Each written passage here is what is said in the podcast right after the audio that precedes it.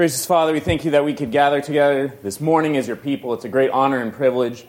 I pray that this time that we uh, spend considering the life of uh, Lady Catherine Willoughby would be an encouragement, a blessing to us all, and that uh, ultimately, as we look at her life, that we would be reminded that all the great things that she did, any faithfulness she uh, embodied, was all a gift of your sovereign grace. And so, to you alone be the glory. We pray this all in Christ's name. Amen. Amen. So, this is our uh, fifth or sixth year doing biographies during the month of October. And this has been a time that I look forward to every year, both listening to the other gentlemen who have been teaching lessons and also getting the opportunity to present one of them myself. However, as I look back at many of the uh, different figures we've studied over the years, I, I have to admit, not all of them uh, would have lives that would translate greatly into movies pastors and theologians don't necessarily uh, oftentimes live the kind of lives that make, make this stuff of Hollywood. And I think we can agree with this while still enjoying these biographies because a lot of what brings them interest is uh, their broader context of the time in which they lived and also seeing their intellectual contribution that they've given to history. Uh, this isn't to, to, to, deny that some of them did really live interesting lives in and of themselves. I think of Luther or Augustine or Guido de Brès. But then there were others, maybe less interesting. Well, this morning's person I would put near the top, if not at the top, as far as her life would make a phenomenal movie. So if we have any budding film producers in here, I would highly encourage you to look into the possibility of making a film of her life. And so this morning's uh, Sunday school lesson, if it falls completely flat, it is my fault completely and not hers because uh, it is, I just thoroughly enjoyed studying her life. And so, what is about her life? Just to give you a snapshot, why I'm so excited about uh, presenting her this morning and why I find her so utterly fascinating. Well, she was a connected member of the British aristocracy uh, during the time of the Reformation, and she had pretty much close ties with all the kings and queens of her day. Uh, at one point in time, she was the wealthiest woman in England, apart from the Queen. Uh, she was also intricately connected with the Reformation and the Reformers. It felt like every couple pages there was a new connection with a new, well known man from the Reformation, whether it was Hugh Latimer, or Martin Bucer, or Philip Melanchthon, or um, John a Lasco. Uh, on top of all that, of her connectedness, her life was just filled with drama and suspense. She was married at the age of 14 to a man who was 35 years her senior. Uh, later in life, she has to flee the country, and uh, which in and of itself just seemed like a play-by-play uh, movie scene as I was reading about it. And I read about it in several accounts, and all of them really, it didn't seem like the account that I read was just some sort of exaggerated account. It seriously was a uh, suspenseful scene. And she herself, maybe this is the best of it all, was just full of personality. She had a reputation for her wit, intelligence, and charm. And my favorite is her sense of sarcasm, especially against the, uh, the um, reigning bishop of the day. Now, having said all that, we don't generally do biographies just because someone is interesting, or they had a suspenseful life, or had a big personality. Uh, but fortunately for us this morning, her life is both interesting and full of personality, but also very profitable for us as well. Like I mentioned, she lived during the Reformation era in England, and so there's so much in which we are getting kind of a ground eye view of a lot of the stories that we've heard before of the Reformation. It's also a helpful review of many of the people. She's constantly uh, rubbing shoulders with the people we've heard of from Reformation history as well. But it's not just that. It's not just the setting. It's not just the drama and suspense of her life. It's not just her big personality. But first and foremost, Catherine Willoughby, or Baroness of Willoughby, Duchess of Suffolk, also known as the distinguished patroness of the English reformers, was a woman of character. She was a woman of compassion. She was a woman of conviction, of courage, and of faith. And I hope, if nothing else this morning, I make it just abundantly clear how this woman, who again was at one point in time the wealthiest woman in England next to the Queen, was also a woman of deep faith as well. Uh, so, our outline for this morning is we're going to actually spend just a couple minutes uh, doing a review or overview of the monarchy during her lifetime, just because there are so many names that come up over the course of her biography that I want to bring a lot of those to the fore right at the beginning. Then I will do a sketch of her life without getting too bogged down in any of the stories. And then at the end, I will do a thematic look into this more interesting aspects of her life and character. So this morning's PowerPoint is actually only to do this review of the kings and queens of England, and it's in a quiz format. So let's see how you guys are with your Reformation era church history. You might just recognize his picture, but who was the King of England who was responsible for the English Reformation? That is, he was the one responsible for the departure from the Roman Catholic Church. And if you're really good with your church history, give this one to somebody else. Because I would guess that there's some people who might not know anything else but this one. Who is this? Mm, well, we'll take hands. We'll do that. Anybody? Okay. Uh, Mrs. Anderson.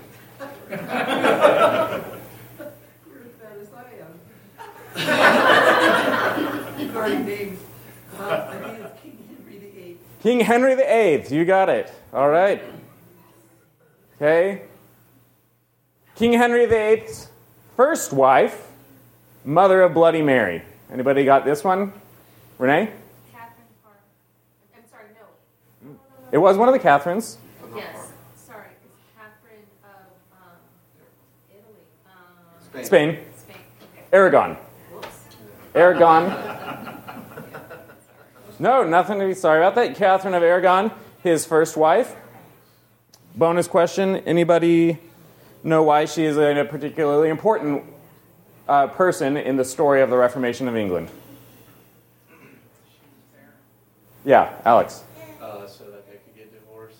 That's why they separated from the church. Yeah, the whole Reformation in England, why did they break from the Catholic Church? So Henry could divorce her because he had been convinced that they were not going to be able to bear a son because she had previously been married to her brother.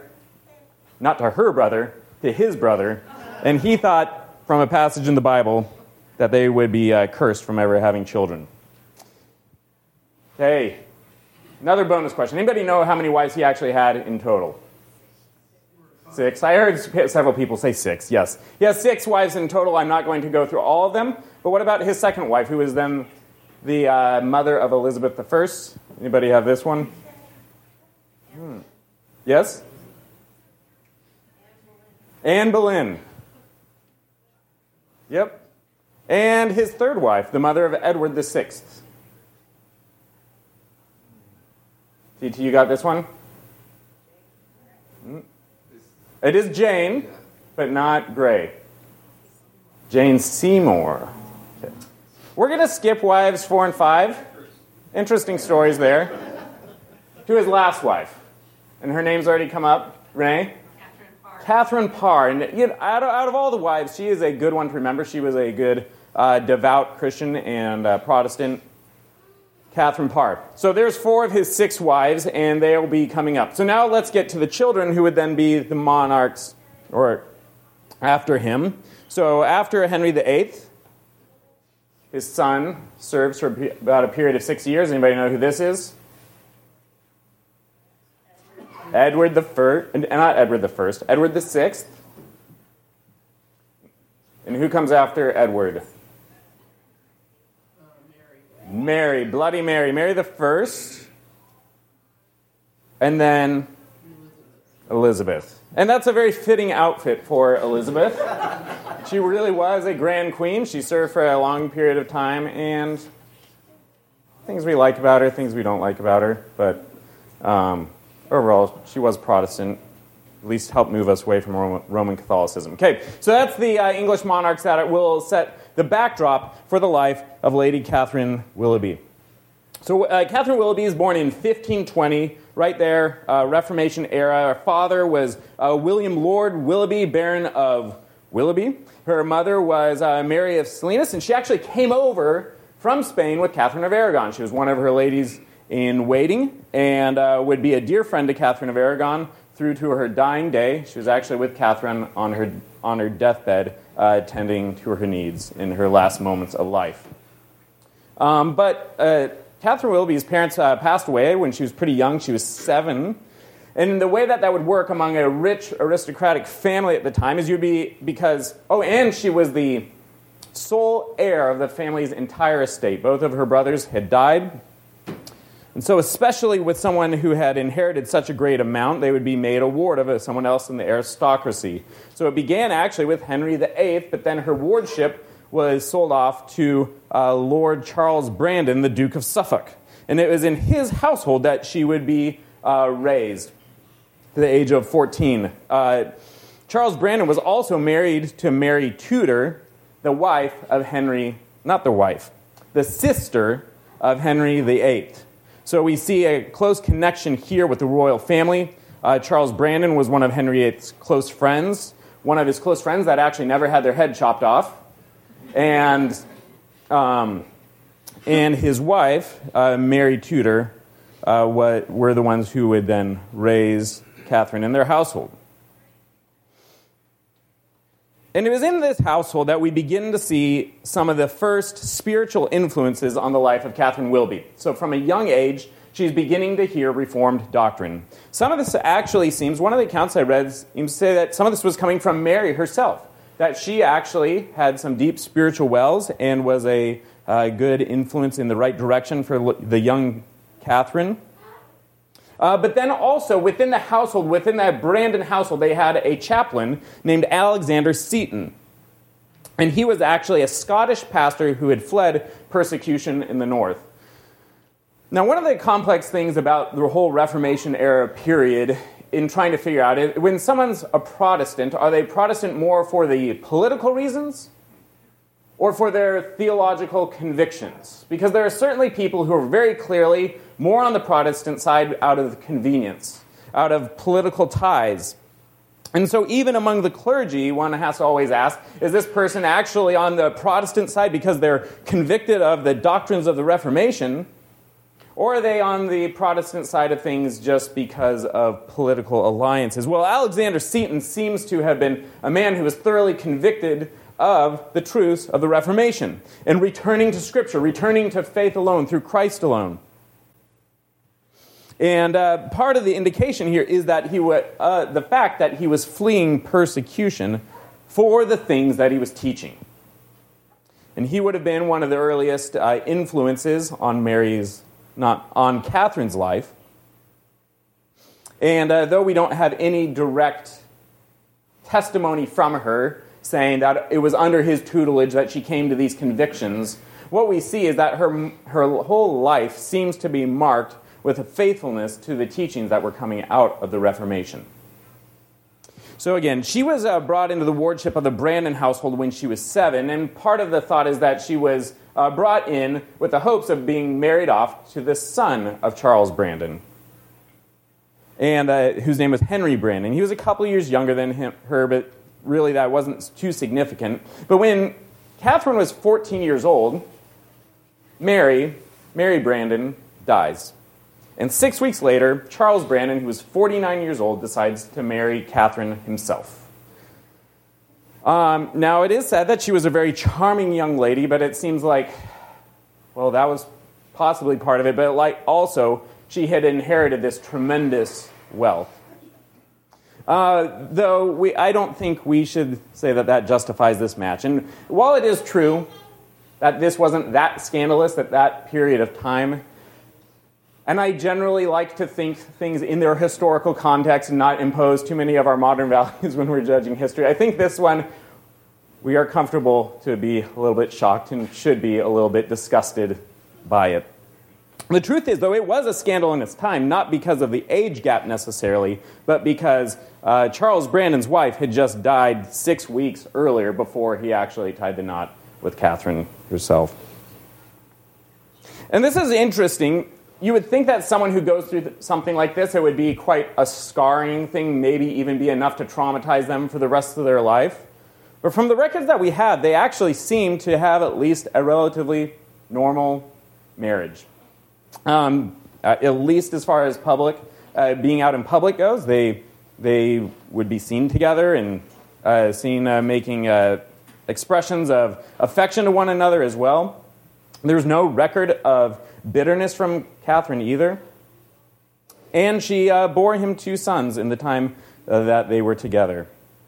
However, it is worth noting that later in life, she actually becomes an outspoken proponent of children being able to choose their spouses, of being able to marry for love, not because of a completely prearranged situation. So that does seem to give a window in the fact that she definitely, from her experience, saw that this is not a great thing when a 49 year old can just essentially choose to marry the, a 14 year old for essentially for wealth. So it definitely impacted her in some way. So they were actually married for about 11 or 12 years before Brandon dies.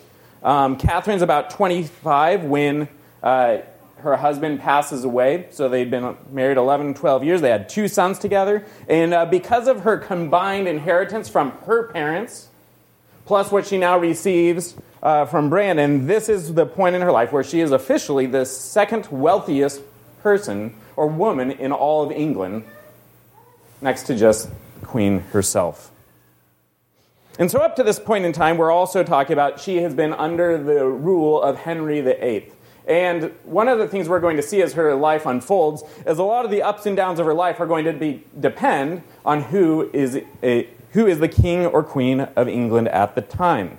Uh, those of you who know anything about the history of England, so much depends on the king or queen, whether they were more uh, allied with the Roman Catholic Church or with the Protestant cause, and if they were allied with the Protestant cause, which side of it and for what reasons. And so Brandon dies near the end of Henry VIII's life as well. And so what we see shortly after Brandon dies, Henry VIII dies, and we see a transition into Edward VI's reign. And Edward can easily be said to be the most thorough Protestant of the English monarchs. And so during this period of time, Catherine herself also decides to wait on getting remarried. She ends up waiting about eight years before she finds a husband, which I find a little bit surprising. She's pretty young. Seems like that would have been more the social custom to get remarried relatively quickly. Not necessarily six weeks after your spouse passes away, but uh, she did seem to wait uh, quite a while. And the impression I get is that she enjoyed some of this freedom that she had. Uh, one of the podcasts I listened to, I didn't even look at the title of the podcast. I just used this search thing to look, do a meta search of all podcasts out there, and I found anything related to Catherine Willoughby.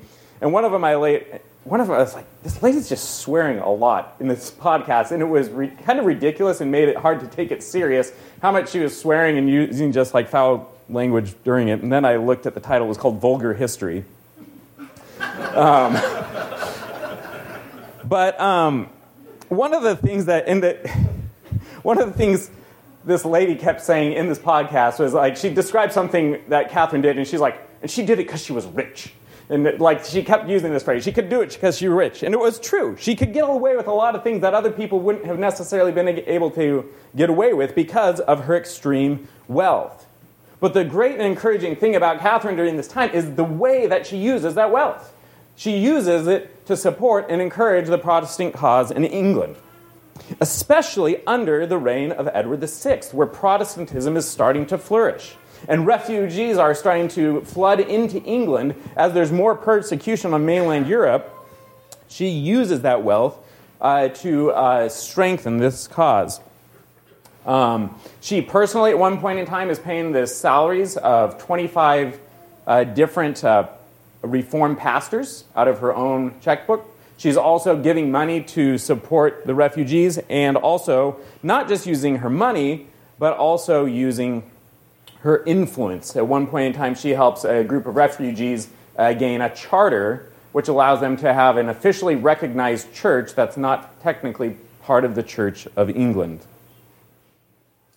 But she wasn't also just a woman who uh, used her money for these purposes, but she herself was actually quite outspoken about her opinions uh, regarding church reform as well. She was outspoken about her opinions on abolishing the church calendar, on removing images and relics from church, is on uh, destroying shrines, on reforming the clergy, and her desire to see the bishop locked up and put in jail. Um, she also, in this time, develops a close relationship with the, uh, with the uh, pastor Hugh Latimer. You may be familiar with him. He's a well known martyr from this era. Not a martyr yet, but uh, before he's uh, martyred under the reign of Mary, um, he, he and um, Catherine develop a close uh, friendship in which he is helping her to select some of those pastors that she is helping to install and then pay their salaries. And so, for those of you who maybe are less familiar with Hugh Latimer, here's a brief description of his uh, life and ministry. He was not greatly interested in theology, which I mainly take to read that he's more of a preacher than he was a theologian, not that he didn't think theology was important. And, but there was one cardinal doctrine to which he clung with a tenacity that which was the all sufficiency of forgiveness of sins to the complete exclusion of any good works on the part of man. For though highly commendable, these superfluous in these are the works are superfluous. I can say the word superfluous. I can even say superfluities. What's the point? He believed that good works were superfluous and irrelevant for salvation. He was a gospel guy. And if there was a hill he was going to die on, it was the sufficiency of Christ alone for salvation. And so he was helping her in these efforts to help the refugees, to install pastors, and spread word about the Reformed uh, convictions and truths of the Reformation. She wasn't idle, he wasn't idle, and there was a lot going on at this time under the reign of Edward VI. And also, it's during this time that her opposition to uh, one of the bishops is, uh, becomes as strong as well.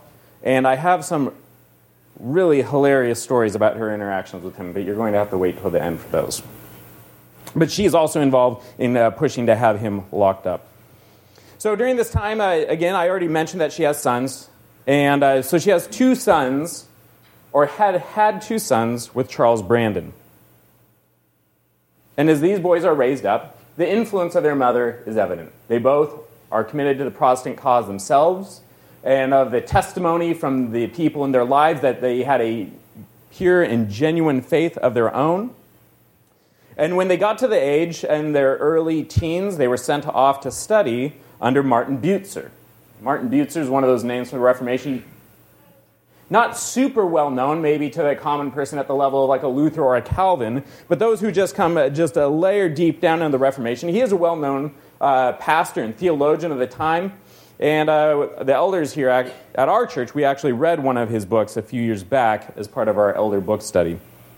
And it was under his tutelage that her sons were uh, studying to then be trained up potentially for the gospel ministry themselves when they were unfortunately struck with the sweating sickness, uh, which was a disease. We actually don't think that there's anything quite like it that exists in our time. Don't know the exact structure of it, but it was a disease that had struck several times, and wherever it struck, there were high levels of fatalities. It was also quite uh, painful thing. They were, it's described as having basically 24 hours of extreme fever and then 24 hours of extreme chills, which then typically ended with death. She tried to rush over to see her sons, um, but didn't make it in time, and they both ended up dying within an hour of one another. So she continued on strong during this period of time, uh, serving the Protestant cause, using her money for its good, and uh, doing what she could to uh, help reform the church. And toward the end of Edward's reign, she finally got around to a place where she was re- re- ready to marry again, and she found herself uh, marrying a man named Richard Bertie. Now, this marriage was scandalous, in a sense, in its time, in a very different way than her first marriage had been scandalous which is that Bertie was not of the English aristocracy. Uh, though he did have family uh, roots in the Prussian aristocracy. But we have to realize that there, there's lots of layers to the whole class structure in England at this time. So she didn't just like marry some guy who was sweeping the streets at the, that time. He was a man who was serving in her house, and he was technically a gentleman in her service. And he'd actually been, become the man who would uh, escort her to different places as a woman of high rank in society, traveling around without a husband. It was uh, su- suiting for her to have someone with her as she went places, both for protection and just for uh, just the sake of stability. with things. And this is the man that she ended up marrying. Uh, he was also committed to the Protestant cause, was uh, outspoken about his Protestant convictions, and it seems like they really just made a perfect match as far as their spiritual unity with one another in working toward all these things as they sought to see the church in England reformed. However, it wasn't long after their marriage that we see a new shift in the monarchy. Edward passes away after just six years as the king, and then comes his uh, half sister, Bloody Mary. Bloody Mary was um, daughter of Catherine Aragon, probably pretty bitter towards the way that her mom had been treated by Henry VIII, and also committed to the Catholic Church. And so she pours everything she can in to turning England back to the Roman Catholic Church, and she gets that name Bloody Mary for the first pers- fierce persecutions that she um, put forth in her life. One historian said that she relentlessly persecuted to the death the Reformed confessors. And there were many martyrs that uh, died at her hand. And it was also under her reign that Bishop Gardiner, that, that bishop that Catherine had such a, uh, a terrible relationship with, uh, is then released and brought back. And he is a part of the way that she employs a lot of her persecution and a lot of her bringing uh, the Roman Catholicism back into England. And uh, one of the first things that Gardiner, first families that Gardiner goes after is Catherine and her husband. Now, I don't know a whole lot about how Mary went about her uh, persecution of Protestants, but even as the queen, she had to be, there were probably certain relationships that had to be handled more diplomatically than others. And when we see a Gardiner uh, going after uh, Catherine and her husband, um, Bertie, we see that he tries to take a more um, strategic approach, not direct, uh, addressing them head on because of their Protestantism, but rather he tries to find a, a political way of getting them locked up. Well, his attempt at being clever didn't work so well, and his whole plan backfired, and uh, he ends up at, the, at what was supposed to be a scheme to get uh, Richard Bertie and Catherine imprisoned ends up being him granting Richard Bertie permission to go over to Europe. Now, the, the, the, release that he gives to them does not include Catherine in the plan, so there's still some, some work to be done to get both of them out of the country. But they're watching the persecution, they're watching things go in a dark direction under Mary. So now, with Bertie having uh, actually a permission directly from the Queen to go into Europe, the, the tough part of this was getting Catherine out with him. And this is where uh, one of the more suspenseful scenes of her life that does read by like a play by play from a movie. And so, in an effort to escape to the Rhineland, uh, where they have uh, a potential shelter with the Duke of Cleves, they have to make a midnight escape. A midnight escape that, like so many movies, uh, there was a leak from one of the servants to someone in authority to then send the guards after them. But they manage in their escape through the night to make it to the boat without getting caught. They, and they get on a rickety boat, all cloaked up, ready to make the passage across the sea, only to get partway out to sea and to have to come back twice. And then, upon getting back into England, uh, they then are nearly searched by a guard. And someone on the boat managed to convince him not to do a search of the boat. So then they finally make it across the sea. But as they get there, they don't have any direct connections at the port. They also need to be discreet because they don't want to be seen or recognized by anybody and turned into the authorities or sent back to England. And I do believe that uh, Queen Mary has even sent some of her, um, her military to go try to find them as well. So they have to be discreet and they don't speak the language. So they're actually wandering in this small little group from town to town. And they finally get, are getting near to where they're supposed to be, but no, one's, no one in any of the homes over there in the Rhineland are taking them in or giving them shelter.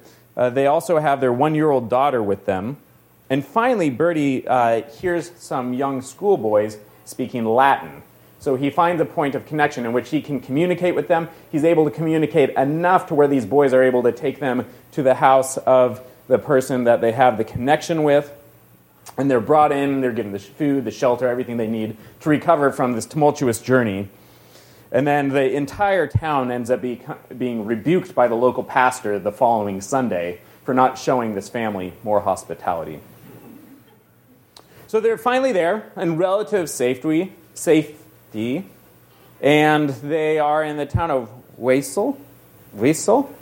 Uh, and uh, and uh, as they settle in there, other exiles from England start meeting them. And they end up drawing about 100 exiles to where they're at. One of them being another man known in Reformed circles, Miles Coverdale. I do believe he uh, translated uh, English Bible, or what, he was responsible for one of the translations of the English Bible. Though it is interesting because while most exiles would have fled to, to uh, countries and places more directly siding with the Reformed side of the Protestant Reformation, uh, they're in more of Lutheran territory. And we would like to hope and think that the Reformed and the Lutherans, with a common enemy of the Church of Rome, with so much in common with their belief in Scripture and salvation through Christ alone, would be uh, happily helping one another in dire circumstances. Uh, but unfortunately, Lutheran territories were not that friendly to people who were more on the Reformed side of the Protestant Reformation. And they actually, as they were drawing more and more English exiles into this location, they started getting more heat and pressure from different uh, people on the Lutheran side of the Reformation.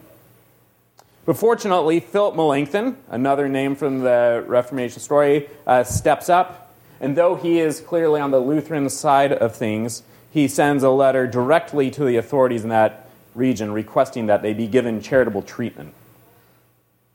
However, they ended up only settling there for a short period of time before they did try to uh, relocate in a place that was going to be more friendly, so they eventually make it to Poland. And that, that trip itself ends up having a lot of drama and suspense in itself. Uh, one of the accounts I was reading, um, basically, they, their carriage is attacked.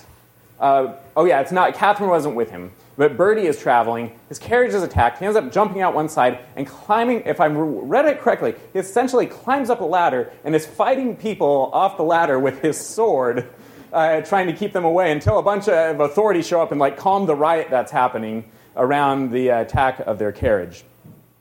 Uh, so they eventually make it to Poland, where they have a connection uh, with John a Lasco, another one of these names from the Reformation uh, history who, is also, who himself has connections with the King of Poland. So, through this connection with a Lasco, they're able to get united with the King of Poland, and in their connection with the King of Poland, they end up being honored with the earldom of Krozen. And it's there that they remain for the duration of Mary I's reign in England. So, Catherine and um, Bertie, after Mary I dies, and Elizabeth I takes the throne, they make their, their way back to England. And it's important to note that though Elizabeth was on the Protestant side of things, she also wasn't too kind to the Puritans. She wasn't too kind to those who would want to, to see the Reformation worked out to its fullest conclusions. She didn't believe in some of the uh, reforms of worship that the Reformed side of the church uh, wanted to see enacted. And to put it short, her and Catherine didn't get along too well. One of the historians that I read uh, noted that, uh, you know, both being women of high rank uh, and knowing each other, walking the same cir- circles as one another, just seemed to be like sandpaper to one another. And they said that if Catherine would say, This is red, uh, Elizabeth would say, It is black. And that is just the kind of relationship that they had with one another. And one of the points of tension that manifested itself in their relationship with one another was that Catherine, her husband having not been of the nobility when they got married, was throughout her life trying to get him officially recognized as a duke. And that would have most easily been done through Elizabeth. Yet, for her entire life, Elizabeth refused to grant this to Catherine Willoughby. So, so, under the reign of Elizabeth, um, I'm sure that Catherine continued work in her reforming efforts. Yet, all of all the sources that I read, they all kind of seem to taper off in describing what that actually looked like under the reign of Elizabeth. I don't know if Catherine was just working in more covert ways, given that she wasn't in complete agreement with the queen, or if she had maybe tempered some of her convictions. It just doesn't become, it's just really not that clear. But uh, that is, uh, she dies under the reign of Elizabeth. And this is how Rebecca VanDoodewaard summarizes the end of Catherine's life. Catherine spent the last years of her life supporting the reconstruction of English Protestantism. She supported all Protestants, including dissenters and other Christians outside the Church of England, interceding for ministers who preached without a government license. Having been fruitful when free and faithful when persecuted, the Duchess died September 19th, 1580. So that's her death. So, one last comment about her life uh, story itself. Oftentimes, the legacy of parents is seen through, through their children. We know that her two earlier sons had died. She did have another son with uh, Bertie, and his name was a good one. You guys should consider this one next time anybody out here is having a child. It's uh, Peregrine. Okay, so uh, just keep that one in mind. Keep it to yourself, um, and, and and use it when you're having a son. And uh, so her her son Peregrine. It's just uh, so encouraging to hear the testimony of his life after his mom, mom died. That he went on to have a, live a life that was characterized by devotion and faithfulness to Christ. Uh, he served in the British military, he served with great honor, and there's testimony after testimony of his courage, strength, and devotion to the Christian faith. So that's the uh, sketch of Catherine Willoughby's life. So I'm going to spend the rest of this morning looking more thematically at some of the stories of her life. But before that, anything that I can clarify for anyone? Anybody have any questions?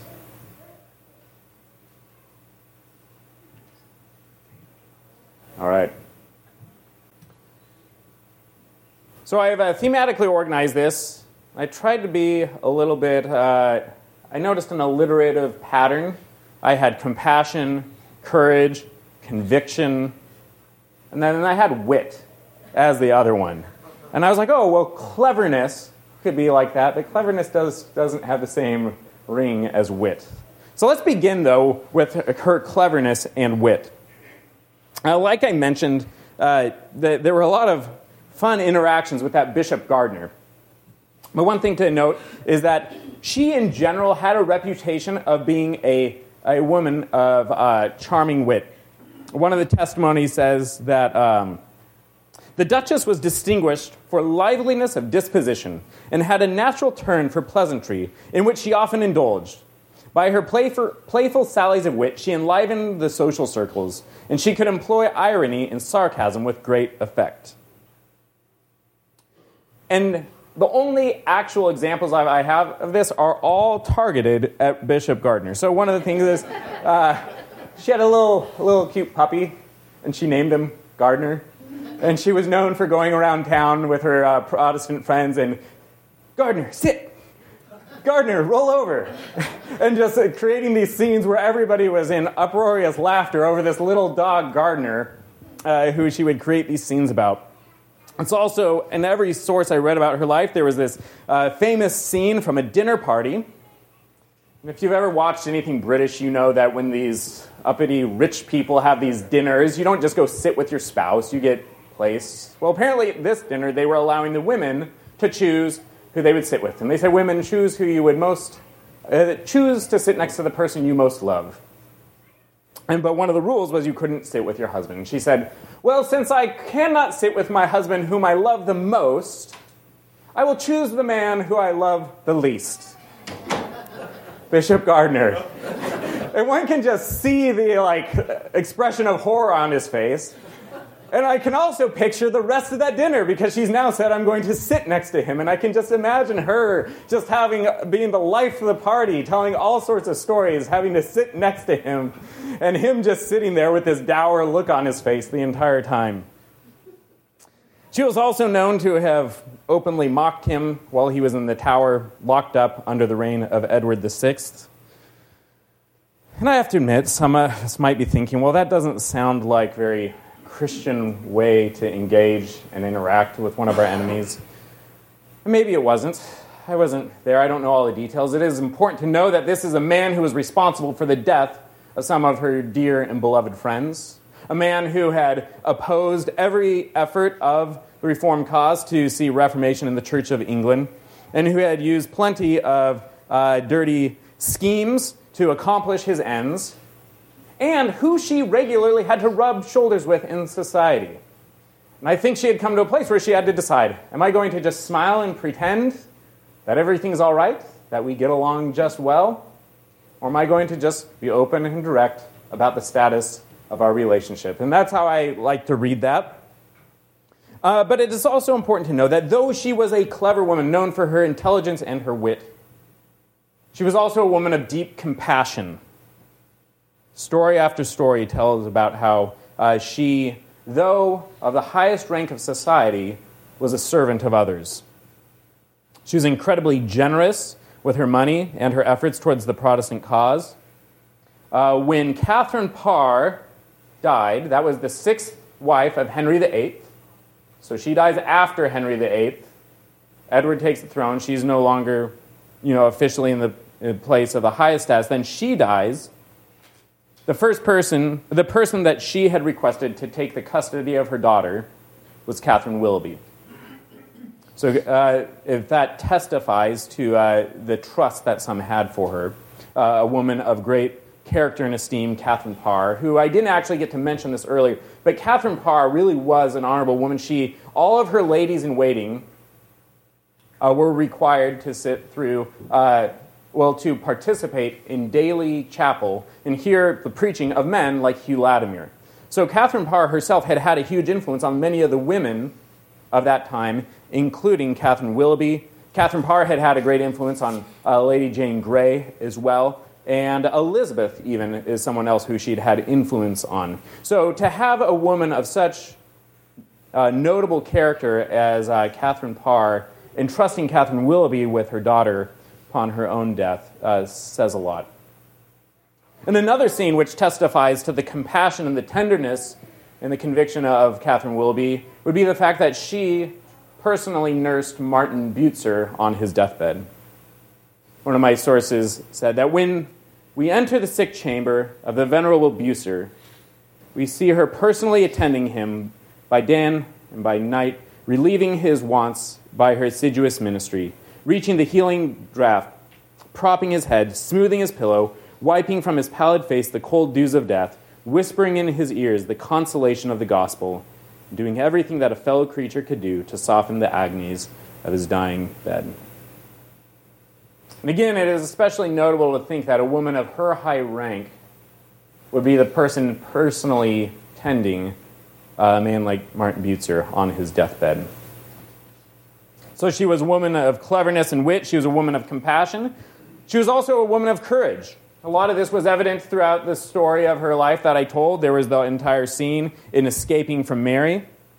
She had the courage to marry Bertie, uh, despite public pushback. She had the courage to make her beliefs and her convictions publicly known, despite much public heat over those matters. You have to think, when Mary was uh, rising in ascendance and, uh, as the queen and beginning to persecute Protestants, it, a lot of the time, all that you had to do to escape that was just recant your beliefs.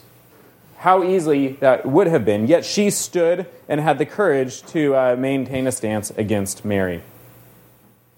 And so, not only was she a woman of cleverness and wit, of compassion and courage, uh, she was also a woman of deep conviction. I'd mentioned a lot that she was uh, strongly behind the Protestant cause. And she was a woman with the strong theological beliefs and convictions. This was known from a young age uh, for her. And uh, even under Henry VIII, who was Protestant, but not as thoroughly Protestant as we would have hoped that he would have been, and not reforming the church to the extent uh, that we would have wished, uh, she actually nearly came into trouble for her open views on the Lord's Supper. And I think she was, yeah, she was less than 25 at that point in time. It just kind of indicates that she was a thoughtful woman who was actually engaging in theological ideas and uh, discussion and not doing it privately, but doing it publicly as well. Like I also mentioned, she was uh, heavily active in promoting uh, views during Edward's reign, supporting the Protestant cause, coming alongside the refugees. And she put her money where her mouth was. She, she poured heavily into uh, publishing, not just supporting refugees, not just paying pastors' salaries, but she was also known for privately printing uh, works of men like Hugh Latimer, So, one of the collections of uh, Hugh Latimer's sermons that we have, there's actually uh, an engraving from the opening page, and there's a the page consists of a a picture of Hugh Latimer preaching to Edward VI, and then underneath it there is essentially a, a note of gratitude to Catherine Willoughby, who had paid for the printing of his sermons. Uh, but she didn't just print the sermons of men like Hugh Latimer. She also uh, was the one who responsible for the publishing of Catherine Parr's Lamentations of a Sinner. So Catherine Parr, that sixth wife of Henry VIII, uh, notable for, the, for her uh, Christian character and her commitment to the Protestant cause, was also a writer herself. And so Catherine Willoughby also privately published uh, some of the works that she had written as well.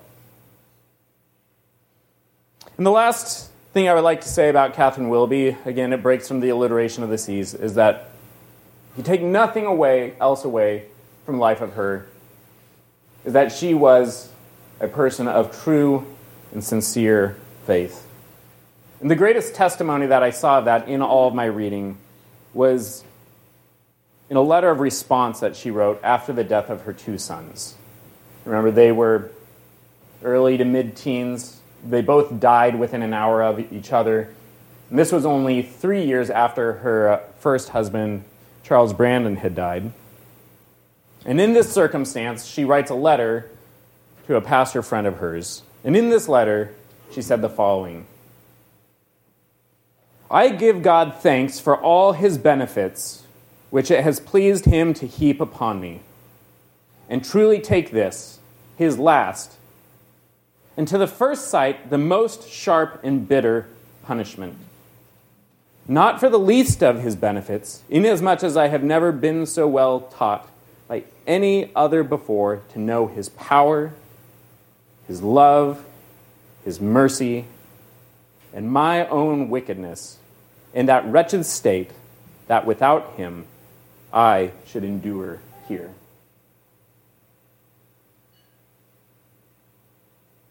Those are the words of a person of true faith. You can't make that stuff up. To cling to God's goodness, His faithfulness, amid one of life's most tragic events the death of her two beloved sons to be able to testify that God was even using that to shape her to be more like Christ, and that ultimately she had to recognize that even the death of her sons was a good gift from God. It's the kind of woman she was. I'm so glad that we have such a thorough record of her life to be able to learn from her and to see of all the ways that God was faithful to her and used her mightily for his cause. Let's pray. Gracious Father, we do give you thanks again for this morning that you have called us here to worship. All of us here, sinners saved by the grace of Christ. Father, we do give you thanks for all of the men and women throughout church history who have stood firm upon the gospel, who have given their lives to the service of your church and seen the proclamation of your word throughout the world. We thank you even for Catherine Willoughby today and her testimony to your goodness. Father, I pray that today that we would remember that uh, we worship the same God as Catherine Willoughby, and that uh, you are the same God who are so merciful and kind to us. And I pray that we would be filled with faith today, even as we gather to worship you, to sing your praise, to cry out to you in prayer, and to hear your word boldly proclaimed. May we receive it with gladness. In the name of Jesus Christ, we pray. Amen.